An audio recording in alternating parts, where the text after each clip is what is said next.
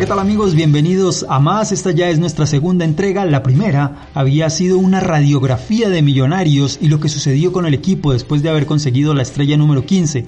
Esta vez tuvimos la posibilidad de hablar con un hombre que también está muy ligado al entorno azul. Se trata de Jorge Luis Pinto, quien tuvo su primera experiencia como técnico en el conjunto capitalino y también la última. Y hablamos de eso, de lo que ha sentido por no haber conseguido los objetivos al estar en el banco de millonarios, pero también de las muchas anécdotas que le ha dejado esta larga trayectoria como estratega no solamente en clubes, sino también en selecciones nacionales. Una charla muy distendida y muy amena que tuvimos con Jorge Luis Pinto y que los invitamos a que escuchen aquí en Más.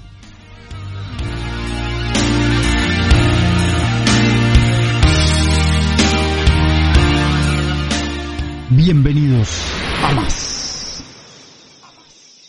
La saca al medio para el bendito Fajardo. Camina el bendito Fajardo por ella. La tocó por el pie. Valderrama. Venía el pie. Valderrama. La juega. Atención. Se voltea el pie. Valderrama. Mete la pelota para Freddy Rincón. La bola de para Rincón. Para Valderrama. Para Freddy. Se mete Freddy. Que la liga va a tirar. Tira. Tira.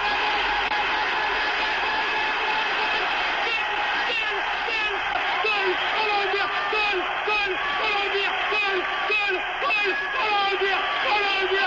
Colombia. Colombia. Bendito. Colombia. Mi patria. Golazo. Golazo. Golazo. Freddy Rincón. ¡Qué grande! Colombia.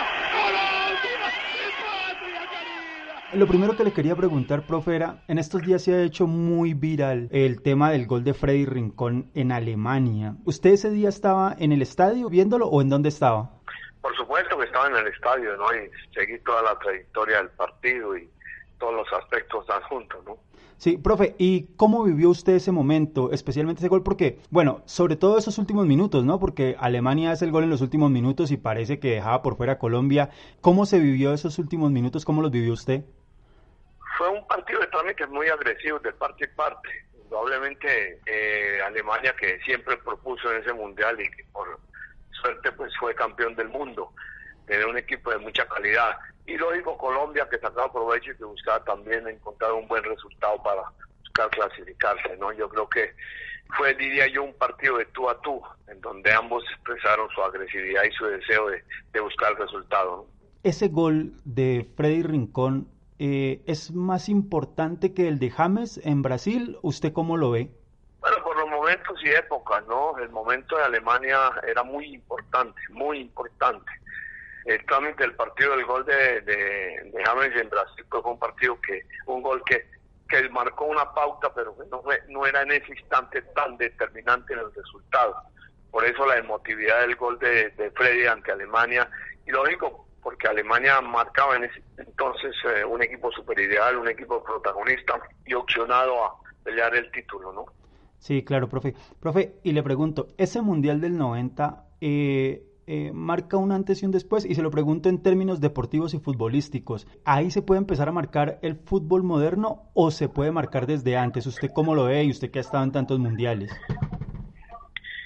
En ese mundial hubo una acentuación de las marcaciones hombre a hombre, del libero doble stopper, eh, ya empezaba a hacerse a notarse en los equipos presionantes, como lo fue indudablemente de alguna manera Argentina. ¿eh? Entonces, ahí fue una muestra de la máxima calidad de los liberos doble stopper, eh, que marcaba la marcación casi hombre a hombre que había por todo el campo de juego. Tal vez de los pocos equipos protagonistas que hacían un manejo zonal era Inglaterra, que perdió el tercer y cuarto lugar. De todas maneras, fue un mundial de mucha dinámica, mucho ritmo. Los climas varía, variaban, a veces muy caliente, como el partido de, de Brasil-Argentina, otros no, pero fue un, partido, un, un campeonato de mucha agresividad y de mucha dinámica. El primer mundial en el que usted estuvo, profe, ¿cuál fue? Argentina 78. Uf, claro, la diferencia debe ser abismal en términos de juego, ¿no? Por supuesto que sí, ¿no? Y ya eh, había una generación de jugadores muy buena, especialmente en Alemania, ¿no? Yo creo que eh, la ratificación del fútbol de, de Argentina que había hecho Bilardo en México 86, donde también los dos habían llegado a la final, marcando una pauta del estilo y la forma como jugaban. Jugaban con carrileros, ambos equipos, jugaban con stoppers, sí, libero, marcado, acentuado. ¿sí? Entonces yo creo que fue una un remate, podríamos decir, de ese estilo.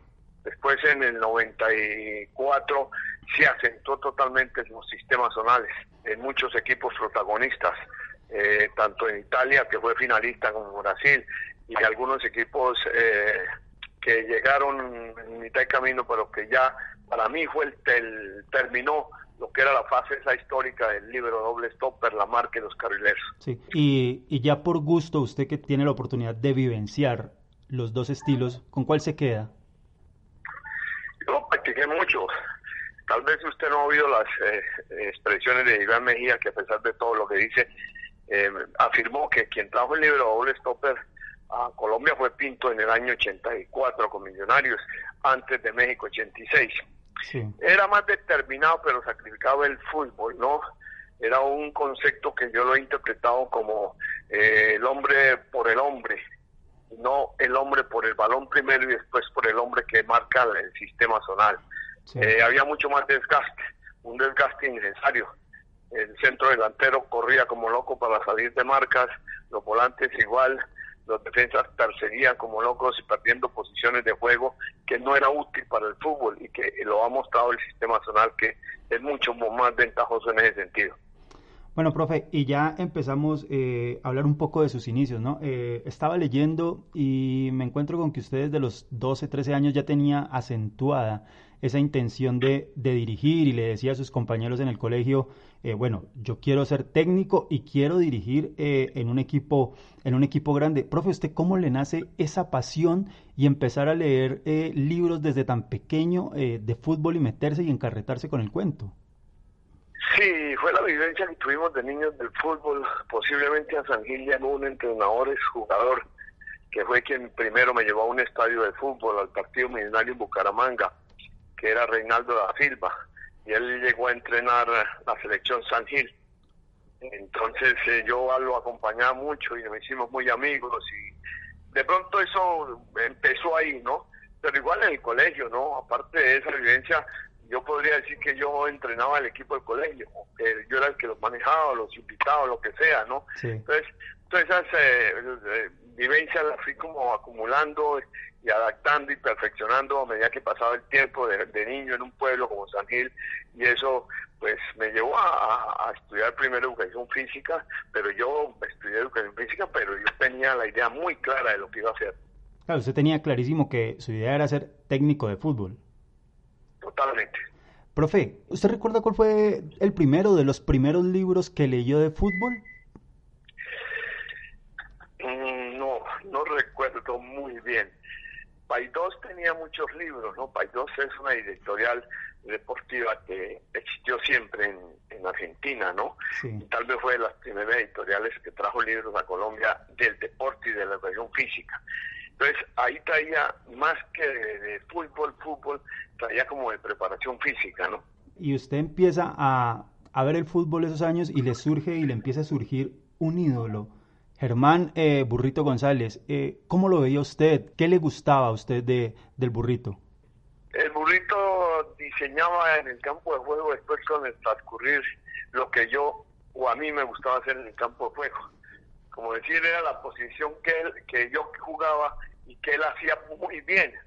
Me acuerdo de su talento, me acuerdo de su dinámica, el burro corría muchísimo, manejaba la pelota muy bien, ¿sí? Era un, jugador de, de, áreas, ¿sí? Eh, no con la potencia física de Freddy Rincón. La verdad, al burro lo vi yo por ahí tres, cuatro partidos, ¿no? Pero eh, me encantó, sobre todo le vi un partido en Bogotá, Millonarios Deportivos Cali, que fue marcado por, por lo que hizo él en el campo de juego, no siendo yo hincha de Cali, ¿no? Bueno, profe, ¿y cómo es la vida de, Bonita, no? Porque después lo pone en una situación trabajando junto a él, esos momentos especiales que deja el fútbol. Sí, sí, sí, yo ya, yo lo recontaba siempre, ¿no?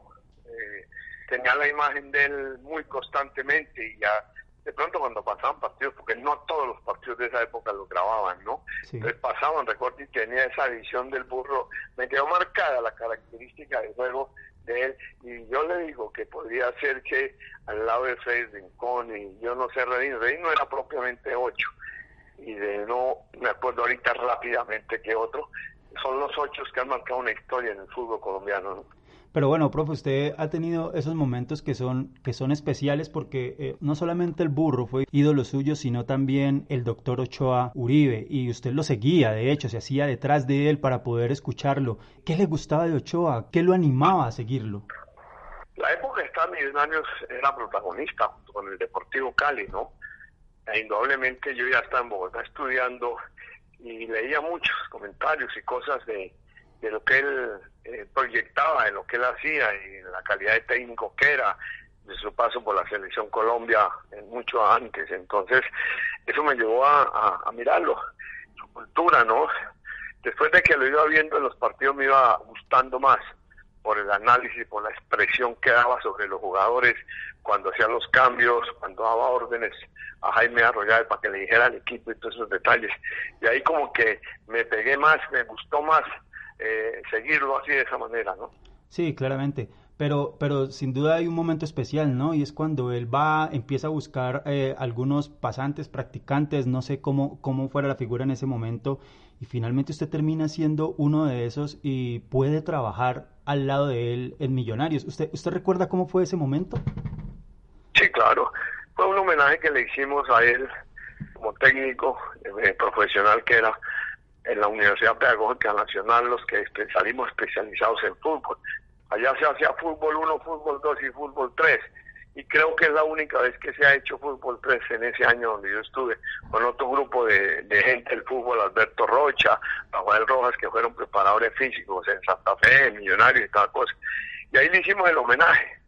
Y en el homenaje el doctor Rocha ofreció llevar uno de los especializados en fútbol y mandó que fuéramos cuatro o cinco fuimos a probar y él, nosotros llegamos allá y nos decía, bueno, vaya a convertir tal trabajo, vaya a Valenciano tal trabajo, vaya háganle a Wellington Ortiz tal trabajo. El sábado que nosotros viajamos se quedan ustedes y hacen el trabajo de los que se quedan. Y empezamos así. Y después de dos, tres meses, y ya yo algo más, no sé, eh, nos reunió y nos dijo, bueno, me quedo con este. Y este era yo. Qué fortuna, profe, además porque hombre, uno tener la posibilidad de ver a su ídolo y luego poder trabajar con él y después, al final, que se convierta eh, en su maestro y casi que en un padre, ¿no? Sí, sí, sí, totalmente, ¿no? Los seguimientos, después nos encontrábamos en los mundiales, éramos muy pocos los entrenadores, yo muy joven, ¿no? Él ya un poco más experimentado. Entonces nos encontramos en Argentina en 78, que fue la primera vez, luego en, en España eh, después nos vimos en México, 86, por supuesto en, en Italia, ¿no? 90. Eh, después en el 94, eh, no me acuerdo si él no pudo ir a los Estados Unidos. después en el 98. Y así, ¿no? Ya después paró él de ir, creo yo, en el 2002, Corea-Japón. Si no estoy mal, ya él no fue yo siguiendo a mis mundiales y haciendo mis recorridos de partidos y todo, ¿no? Casualmente tengo aquí las boletas de los 18, 16, 20 partidos que veía por mundial, ¿no? Profe, pero ¿la foto quedó finalmente, aunque sea usted solo, o, no se pudo definitivamente? No, no, no la hicimos porque Pelé pues, salía en ese momento, bajaba a la lobby del hotel y salía. Entonces yo le dije, me dijo, eh, tomémonos una foto con Pelé, pero Pelé siguió Sí. yo tal vez lo recogían y todo lo que sea. Entonces no, no lo volvimos a ver más detenidamente. y después de por ahí no le confesó, oiga, sí debimos habernos tomado la foto. Comentamos en alguna oportunidad y se reía, ¿no? él era muy parco en ese sentido, ¿no?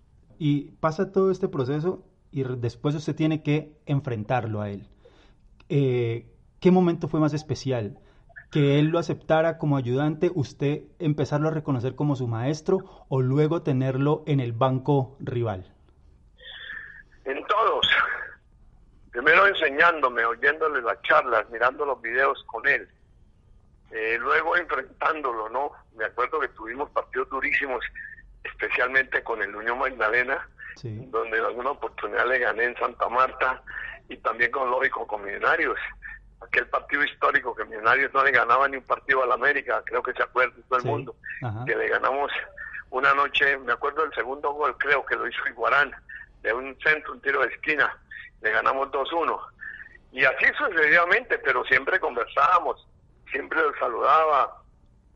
Después cuando yo llegué de Alemania me reuní muchas veces con él y le mostré cosas de lo, cómo se estaba moviendo el fútbol. Por ejemplo, le mostré cosas de la pretemporada de Colonia con Rino Mitchell, en la cual yo estuve. Y bueno, todo eso le, le gustaba. En los mundiales nos reuníamos y comentábamos partidos, a veces nos veíamos en el mismo estadio, a veces nos veíamos en el camino hacia el al, al partido, en fin, yo creo que tuvimos una convivencia muy grande, ¿no?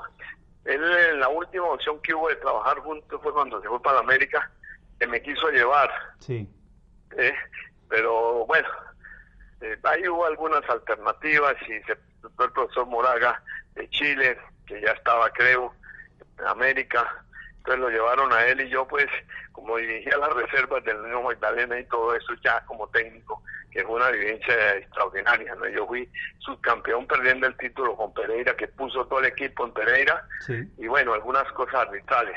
Y después con Millonarios en Bogotá, que le gané el título de reserva, ¿no? Sí. Entonces, ya ahí empezamos, después me, yo, me fui para Alemania, duré tres, cuatro años allá, y cuando regresé, pues, eh, hay la, la anécdota de yo llegar a Millonarios, ¿no? Sí. Don Hermes Tamayo me mandó a decir que tomara las divisiones menores de Millonarios. Y yo le mandé decir con Guillermo Ruiz, que lo puede afirmar, dígale a Don Hermes que yo estoy muy agradecido por la oferta que me hace, pero que a mí lo único que me interesa es ser técnico de Millonarios. Que cuando él crea conveniente, eh, lo, haga. Y pasó como un mes y dos meses y Millonario fracasó en el hexagonal. Entonces Don Hermes le pidió consejos al doctor Ochoa. Esto me lo contó Don Hermes y me lo contó el doctor Ochoa. Sí. Y el doctor Ochoa le dijo, yo, usted ha tenido técnicos uruguayos, argentinos, Pastoriza, todos ellos, brasileños y tal cosa. Yo a la única persona que le recomiendo para ser técnico es el profesor Pinto. Si quiere, lleve. Yo ya tenía contrato con el Unión Magdalena que me iba para Santa Marta nuevamente. Entonces ahí sí fue como llegué a Millonarios en el año 84. Profe, eh, ese amor eh, por Millonarios suyo eh, es profundo, ¿no? Eh, eh, desde muy pequeño, usted siempre estuvo ligado desde el gusto y luego ya como, como técnico, como preparador eh, físico al equipo, ¿no?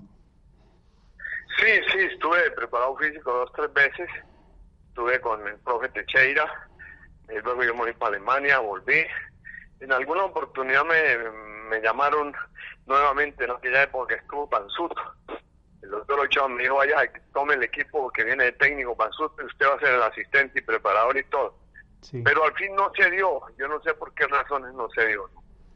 Y llega finalmente, profe, y le dan el primer equipo de Millonarios.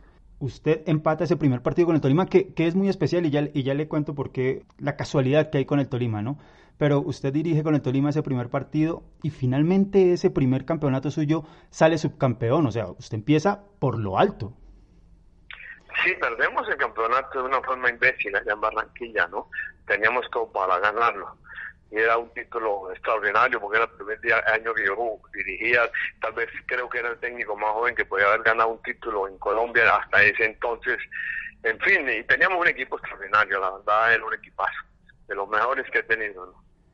¿Cuál era el equipo, profe? Eh, uy, el equipo era Vivalda, Bantuín, eh, Prince, eh, estaba Euclides también, estaba Posillo López, estaba Get, Guete, estaba, ah, no, Guete no, estaba Gil, que lo puse lateral, estaba um, Pelufo, y lógico tenía, imagínense, trajimos a Córdoba, estaba Iguarán, estaba Cabrera, después trajimos a Tojafunes, era un equipazo de, de, de mucho nivel. ¿no? Y ahí, profe, usted ya empieza un recorrido impresionante. Mire, tengo por aquí 11 clubes, 3 selecciones, 6 títulos. Su primer título no es en Colombia, es por fuera de Colombia, pero usted luego regresa y gana con el Cúcuta. Y le decía que era especial el tema del Tolima, porque usted debuta con el Tolima, ese partido queda 1-1 y su primer título en Colombia es frente al Tolima y curiosamente el partido también queda 1-1, ¿no? Sí, sí, sí. Al Tolima he tenido muchas posibilidades de ir con don Gabriel, la verdad es, no se han dado, pero bueno, en fin, sí, sí, claro, y en esas épocas también el Tolima era durísimo, ¿no? Recuerde que fue la época de del propio uruguayo eh, también con don Gabriel que estaba empezando con el grupo que tiene una nómina extraordinaria, ¿no? Sí, profe, usted se demoró eh, mucho en, en, conseguir un título. Eh, ¿Sentía en ese momento el peso de no poder hacerlo, de no poder ganar? Pues eso siempre me preocupó, ¿no? Mm, usted sabe la historia del fútbol colombiano en esos años, ¿no? Sí, cómo era, Sí, cómo se movía. sí, Y yo soy una persona que he sido totalmente apático, distante de esas cosas, ¿no? Jamás me he metido en cosas de esas. Entonces era un fútbol muy complejo. Acuérdate bien que lo tuve con Millonarios en la mano, que lo tuve con Santa Fe en la mano, Sí. por minutos fuimos campeones, y que lo tuve también muy cercano con el Unión Magdalena en, en la vez que suspendieron el torneo, ¿no? sí. Profe, es que de hecho a usted un árbitro le dijo, venga, yo le ayudo si quiere, pero pues ayudémonos. Sí, sí, sí, me buscó, sí, sí. Yo tuve que decirle, no, no, yo, yo no me meto en esas cosas, ¿no? ¿Y Sí, cómo? eso es cierto. Y el tema de los policías también, profe, que le pusieron a usted dos policías, eso fue en Medellín, y usted les dijo, bueno, yo, ustedes me cuidan, Sí, pero yo también los cuido a Eso ustedes. fue después del problema con el Chiqui García, ¿no? Eh, que yo tuve que andar con guardaespaldas porque me llamaron que me iban a matar. Sí, Y una vez estaba expulsado en Medellín y me pusieron en la tribuna. Y estaba la época en que Pablo Escobar eh, daba plata por matar policías. Entonces yo le dije a los dos policías, le dije, bueno, cuidémonos la espalda mutuamente porque aquí nos van a dar a los tres. Profe, ¿y usted cómo, cómo recibió ese momento, esa amenaza? Lo que me dijo el, el coronel que me en ese entonces manejó la seguridad, ¿no? Me dijo, "Vea, hoy en Colombia, profe, se está matando muy fácilmente. Y usted va a tal parte y lo por 10 mil pesos lo matan, ¿no? Entonces así que tenga mucho cuidado. Esto decía Jorge Luis Pinto sobre las amenazas algunos años atrás. Le doy dos nombres. No, tres le voy a dar. Chiqui García. No tengo ni una palabra para él y lo que tenía que decirle a él ya se lo dije, ¿Y qué le digo? que era un corrupto. Compraron árbitros, compraron partidos, compraron jugadores y tengo las pruebas. Tengo grabado eso porque lo tengo como prueba. Que me llamaron y me dijeron, si saca las pruebas lo matamos. Ahí escondí a mis hijos, que estaban muy chicos. Me tocó esconderlos y yo me quedé solo en Cali. Profe, llega ese mundial que creo que debe ser lo más especial que ha vivido en su carrera. Seguramente tendrá otras cosas, pero ese mundial de, de 2014 con Costa Rica que, que lo lleva primero a enfrentar a varios campeones del mundo, a derrotarlos, eh, poniéndose usted como la gran sorpresa y dejando casi que al mundo callado, porque todo el mundo decía, ¿cómo va a ser Costa Rica para avanzar de grupo? Dificilísimo. Nosotros la mente la teníamos muy bien puesta, pero la mente estaba respaldada de un trabajo muy bueno, tanto físico como táctico, ¿no? Eh, yo empezaba a meter la nueva metodología de entrenamiento que estamos haciendo, la que podríamos decir hicimos el primer semestre con millonarios. Eh, cambié todas las formas de preparación física, empecé a entrenar todo con balón, puro movimiento técnico, táctico y todo, y se asimiló y evolucionaron, la verdad. No fue fácil, ¿no? Quiero Sí. decirle que uno, la felicidad la muestra y la vive todo el mundo, pero los dolores no los hemos contado. Claro. Pero felizmente ellos asimilaron y entendieron todo eso y llegamos a, a ese mundial haciendo todas las cosas. Casualmente ayer, por ejemplo, pasaron el resumen de en Costa Rica de todo lo que fue el mundial de 2014 y el proceso y me ha llamado cualquier cantidad de gente que no se imaginan todavía lo que hicimos nosotros allá, ¿no? ¿Y todavía se le eriza la piel, profe? ¿Cómo? ¿Se le eriza la piel todavía? Pues indudablemente, eh, indudablemente, porque hay detalles muy lindos, aparte de lo que es plenamente el partido, hay momentos, instantes muy hermosos. Y esos momentos, profe, que usted dice que no se cuentan, esos dolorosos, eh, ¿puede contar alguno eh, los momentos difíciles que se viven previos a lo que es preparar una cita y luego darse cuenta del grupo? Por ejemplo, usted cuando, cuando se enteró del grupo, ¿usted qué pensó? ¿Qué dijo? Bueno, nos tocó bailar con la más fea. A conductar un, un grupo humano no es fácil, a exigencias que no están acostumbrados. Ahí están la, la- la- las estadísticas normales, que el 80% logra y entre más logre adaptarse, pues más fácil son los éxitos. En Costa Rica yo creo que se adaptó casi el 90%. De pronto dos o tres no entendían ni comprendían esa exigencia. Eh, sí, el enfrentar a esos equipos fue un grado un- una motivación, ¿no? Sí, Porque yo, por ejemplo, había estado en tres mundiales siguiendo a Italia. Sí, Y en el partido de Ucrania, Italia, en el mundial del 2006, yo escribí una columna para el tiempo, donde decía el primer partido de Italia, y escribí y la tituló el tiempo así: No sé quién le gane a Italia. sí. No le ganó nadie, fue campeón del mundo. Entonces son, son visiones que uno tiene en los mundiales. Yo no, por ejemplo, ahorita en Rusia, apenas le di el primer partido a Francia, le escribí a un amigo, a Francia no le va a ganar nadie, y la seguí. Entonces uno capta inmediatamente qué está viendo, como cuando uno ve un carro, ¿no? Sí. Este me gusta por esto y por esto y por esto. Profe, cuando entra el penal frente a Grecia y usted se convierte en el técnico más exitoso, no solamente colombiano, sino también que lleva a Costa Rica más lejos en un mundial. ¿Qué corrienta, qué, eh. ¿Cómo sintió ese corrientazo por el cuerpo? Porque imagino que se debe sentir un corrientazo impresionante. Primero satisfacción, ¿no? Alegría de satisfacción por, el, por no solamente el deber cumplido, sino por ver que lo que uno hace, en efecto, es productivo.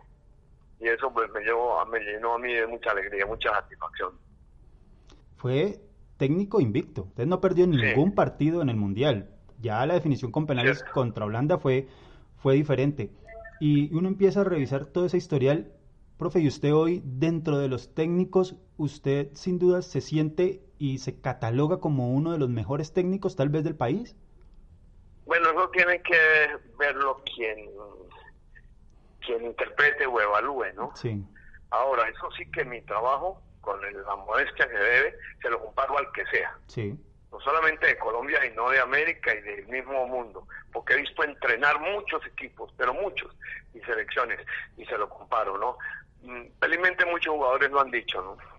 Y después tiene también eh, otro logro impresionante que es con Honduras llegar a las semifinales de unos Juegos Olímpicos. ¿Cómo fue también ese momento de estar en semifinales, de quedar cuarto en unos Juegos Olímpicos? Pues es una anécdota fuera de serie. Cuando recogí la gente en Honduras para hacer el primer partido amistoso y empezar a seleccionar, el presidente de la federación, que hace ocho días murió, el expresidente de Honduras, Callejas, que era un gran hombre, un hombre extraordinario, me llamó al otro día y me dijo, profesor, pare, no siga fregando con ese equipo, que ahí no hay nada ni se puede hacer nada. Y yo le dije, no, presidente, tranquilo, vamos a trabajar y ver, ver la cosa como es y fue así como clasificamos a los mundiales y tuvimos esa campaña exitosa. De pronto nos volvimos locos en el partido más importante, pero bueno, fue una campaña lindísima, con base y lógico, puro trabajo. Hay que creer, más allá de que uno piense que no tiene las herramientas, el trabajo lo hace y, lo convierte todo. Lo que yo he dicho, en una frase muy propia mía, el trabajo no traiciona. En cualquier actividad de la vida el trabajo no traiciona. ¿Y esta última etapa con Millonarios, qué le dejó? Vivencias enseñanza, aprendizaje. Primero es ratificar la metodología del entrenamiento, porque como lo vimos en el primer torneo fue brillante. Sí. Brillante, todo, todo. Eso no hay que negarlo. El mejor equipo en defensa, el mejor equipo en ataque, eh, como jugaba y todo eso. Ver la cara contraria de la moneda, en donde muchos factores que no quisiera tocar entran a tener repercusión, ¿no? ¿Le dolió? ¿Le dolió eh, la forma como se fue? Sí, mucho, sí, muchísimo, sí, sí. Profe, usted cuando eh, queda, se siente por fuera de los ocho o ya se da cuenta que está por fuera de los ocho, eh, ¿usted dice, me tengo que ir o fue una decisión que se tomó después, más allá de lo que usted había dicho en su primera conferencia de prensa? ¿Usted ese mismo día dice, no, quedé por fuera de los ocho, me tengo que ir sí o sí o, lo pensó? Sí, primero de principio, había ofrecido mi palabra, ahí va a cumplir con mi palabra. Y segundo, por lo que veía, por lo que sentía en mi mano. ¿no? Sí, ese desequilibrio que se vio en el Millonarios eh, segunda fase, eh, donde pues el equipo evidentemente empezó a tener muchos problemas defensivos, donde había poca generación. Eh, ¿Qué sucedió ahí? ¿Por qué no se pudo revertir esa situación y finalmente volver a repetir lo que había sido ese primer semestre espectacular más allá del fatídico partido con el América? Le sacamos la experiencia al equipo tuvimos en partidos momentos que no supimos manejar. Ejemplo el de América, el ejemplo el de Millonarios. Y ya lo he visto muchos equipos grandes. La parte emotiva y el estado emocional de ciertos grupos grandes, equipos grandes, cuando se sabe controlar eso es trófico. Profe, ¿usted eh, volvería a Millonarios en una oportunidad? Si le vuelven a abrir la puerta, ¿volvería a dirigirlo? ¿Tiene también esa espina con Millonarios? ¿Quiere ser campeón con Millonarios? Sí, sí, sí. Pues, Sería, ¿no? Entre las opciones de la vida, ¿no? Sí. Ojalá, ojalá. Podría verse, podría verse, sí. Sí, ojalá se le pueda dar. Eh, la percepción de, de Jorge Luis Pinto es un hombre fuerte, de carácter, pero tuve la oportunidad de verlo en muchas ruedas de prensa y en muchas ruedas de prensa lo vi quebrarse, profe. Eh, es un hombre sensible. ¿Es usted así, profe? ¿Usted es muy sensible? Sí, la gente está confundida, ¿no? Los grandes jugadores, muchos jugadores de los que he tenido maduros y serios, dicen la verdad. Sí. Creo que uno que me conoció muy bien y supo quién era yo y, sabe quién soy yo fue Maca y otros, sí. probablemente, Macalista. Sí. Como lo ha dicho, por ejemplo, Truco, que es un hombre hoy brillante en México, lo tuve en el mismo Magdalena, como lo dijo Jayo después de tantas peleas, como lo puede decir un mañal de la selección de Costa Rica. Pero siempre los grupos humanos tienen sus diablos, ¿no? Sí. Y ustedes, los periodistas, a veces le creen mucho a los diablos, ¿no? Eh, usted lanzó una frase que fue polémica. Usted dijo que había periodistas técnicos y ese día pues se generó obviamente una polémica muy grande por, por esa en medio del entorno periodístico. Ahora, eh, tal vez el problema fue la generalización en ese momento, eh, tal vez fue decir que todos los periodistas meterlos en una misma bolsa, fue el, fue el, tema de la coyuntura. No, muchos no, eh, todos no. Yo dije, o muchos o algunos periodistas. Pero quiero ratificar esa expresión con lo que han dicho los grandes periodistas experimentados del fútbol colombiano, que yo oí. ¿Ve? Sí. Ellos aceptaron eso y dijeron, Pinto tiene la razón. Sí. Pero vi, dije algo que veo. Sí. Y hoy ellos conceptúan como técnicos, algunos, algunos, ¿sí? Sí. Sin conocer la realidad del trabajo, la realidad del jugador, lo que puede hacer el jugador, lo que no puede hacer, lo que es un equipo en sí. Entonces, conceptúan globalmente, ¿no? Que es lo que yo no comparto. Hay, hay, en estos días usted puso en Twitter en los que decía que su título más especial era el del 2006 con Cúcuta por el orden, por la disciplina, eh, características de Pinto y de los equipos de Jorge Luis Pinto. Sí, es cierto. Fue el equipo donde tuve la oportunidad de, poder elegir ocho jugadores que yo traje a mi gusto. Lo que no he podido hacer en ninguna otra parte, excepto en selecciones, ¿no? Sí. Eh, además lo hace especial porque fue en su país. Hay un contexto en ese título que también lo convierte en especial pensando más allá de la actuación, por ejemplo, de 2014 en el Mundial la funcionalidad del equipo, ¿no? A pesar de que también eh, Costa Rica en el Mundial fue un equipo perfecto, ¿no? En muchos partidos, ¿no? Casi en todos. Eh, Cuta por todo el proceso, ¿no? Sí. Porque se, puede decir que fue un proceso que arrancó de cero, ¿no? Sí. Un equipo totalmente nuevo, un equipo que subía a primera. Entonces yo creo que tiene tenía de mucho valor en ese contexto de, de organizar, de estructurar, de hacer un equipo, ¿no?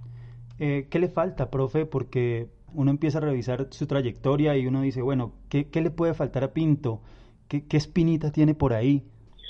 Yo quiero competir en Copa Libertadores o dirigir, por ejemplo, en Brasil, sí. que me gusta el fútbol y que yo sé que mi método de entrenamiento en Brasil va a tener mucho éxito sí. por el trabajo. Por ejemplo, una confusión que tienen conmigo, y se lo puedo preguntar a muchos, a todos los jugadores, que a mí no me gusta la pelota, que yo es físico. Sí. ¿sí? Sí. No, en todos los momentos, desde Santa Fe 87, Millonario 84, Alianza, todos esos equipos jugaban al fútbol y por encima de todo, yo empecé a trabajar aquí en Colombia, creo el primero, de hacer trabajo técnico táctico por la mañana y físico por la tarde. Uh ¿Ves? Sí. Entonces en ellos, eh, que a mí la pelota no me gusta, que es físico, no. Están tremendamente más equivocados que el diablo en la interpretación. Y la selección Colombia, profe, eh, ¿cómo la percibe? ¿Cómo lo siente? ¿También siente que debería tener otra oportunidad o prefiere dejar el capítulo cerrado? ¿Cómo vive usted eso después de lo, de lo que sucedió con, en las eliminatorias? Dejarlo cerrado, ¿no? Que el mundo, la vida traiga lo que sea, ¿no? El destino traiga lo que sea, pero ni me vuelve loco, ni me tiene apasionado, ni estoy loco por no, no, de ninguna manera.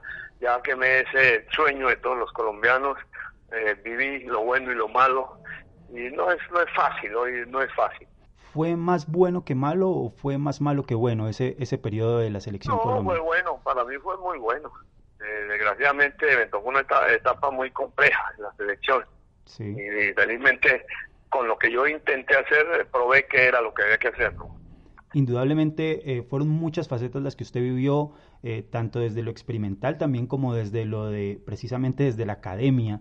Y hay una Sí. cosa que, hay una cosa que se me queda y es, eh, ¿cómo hace un técnico que no fue jugador de fútbol para poder llegarle a los jugadores, porque muchas veces los jugadores dicen, si este no jugó, yo no le creo. Claramente hoy ya con su experiencia y con su trayectoria eh, es completamente diferente, porque hoy ya se habla de la trayectoria de Jorge Luis Pinto, pero en principio, ¿cómo, gana, cómo se ganaba eso? Con capacidad. El jugador de fútbol se da cuenta a media hora de estar con una persona si, lo, si es capaz, si lo puede manejar o no. Yo me impuse con mi capacidad en equipos como ese millonario del, del 84, ¿no? Sí. ¿Ve? Por ejemplo, un equipo que yo recuerdo mucho fueron las, las reservas de la Unión, que se puede decir casi eh, eh, quedamos invictos de día porque no casi no ganaba nadie. Y esa selección se iba, iba a representar, a, ese equipo iba a representar a Colombia en los Juegos Olímpicos de Rusia. Pero Corvallet no dejó. Sí. Doña que era el presidente de la comisión técnica y tal, la cosa que no, que había que poner, y como él tenía tantos jugadores en el Cali, pues entonces manejaron, pero ese equipo iba a representar a Colombia en los Juegos Olímpicos de, de Rusia. Profe, ya las últimas. Eh, usted en una conferencia dijo, a mí me gusta hablar de Klopp, a mí me gusta hablar de Guardiola, a mí me gusta hablar de Mourinho. Eh, tengo entendido que uno de los hombres que más le gusta a usted es José Mourinho, pero hoy, ¿cuál es el mejor? Es que los, los mejores se van con el contexto competitivo. Yo sigo creyendo que Mourinho es más conceptual, ¿sí? Pero, Sí. por ejemplo, eh, la filosofía del fútbol de, de Pep se imponen, a pesar de que nunca he creído en la parte defensiva de sus equipos, ¿sí? Sí. Y ya lo, y lo he probado tres y cuatro veces. en cambio, yo veo a Klopp más equilibrado, ¿no? Sí. Más de equipo, a un fútbol mucho más moderno en el competitivo internacionalmente, ¿no? ¿Usted disfruta del fútbol eh, desde lo defensivo o desde lo ofensivo? ¿Cómo lo disfruta más? de todo, de todo un contexto. El fútbol sin defensa no existe y el fútbol sin ataque no existe. Para los que creen que solamente atacar están más equivocados que el diablo y para los que creen que solamente defender también están equivocados. Es el equilibrio de las fuerzas. He visto jugar a Brasil y en mil partidos, pero no sabe defender si no haga nada, nada con los mejores equipos del mundo Ujú. los mejores jugadores del mundo. En cambio he visto a Alemania, a Italia estructurado y equilibrado y han ganado todo. Por ejemplo, hoy digamos que eh, el rey del sistema defensivo, podríamos llamarlo así, es Simeone. ¿Usted lo ve así? No, yo a Simeone no lo veo como dice la gente, Sí. que es tre- tremendamente defensivo, no, no. Yo a Simeone lo veo muy equilibrado. ¿Ves? Hombre que piensa en atacar, que sabe cómo atacar, pero también que sabe cómo defenderse, ¿no? Y por eso ha ganado sin tener los mejores, ¿no? ¿Qué piensa de Marcelo Gallardo, profe? Mm, es un motivador, ¿no? Es un manejador de grupo, pero un concepto expresivo, bien explícito del fútbol, de un modelo de fútbol, no. Para usted, Gallardo parte más desde lo motivacional y sus resultados van más desde lo motivacional que desde lo, desde lo, desde Sí. la estructura de juego. una estructura, exacto, sí. En cambio a Simeone lo veo con una estructura, a Guardiola lo veo con una estructura, a, a Mourinho lo veo con una estructura, a lo veo con una estructura, ¿no? Sí. A él lo veo en un gran relacionamiento con los jugadores, en una gran motivación, pero que muestre, como lo mostró, por ejemplo, estudiantes en su momento, como lo mostraron otros equipos, no. Bueno, profe, muchísimas gracias de verdad por este tiempo, por este minutos. Queríamos hablar y conocer un poco más de esa trayectoria, esas experiencias que, que usted ha tenido en el fútbol y como le decía, siempre es enriquecedor hablar eh, de este tipo de aspectos con un hombre tan estudiado y, y tan recorrido a nivel mundial eh, como usted, profe. Muchísimas gracias. Un abrazo, hombre. un abrazote. Chao, felicidades.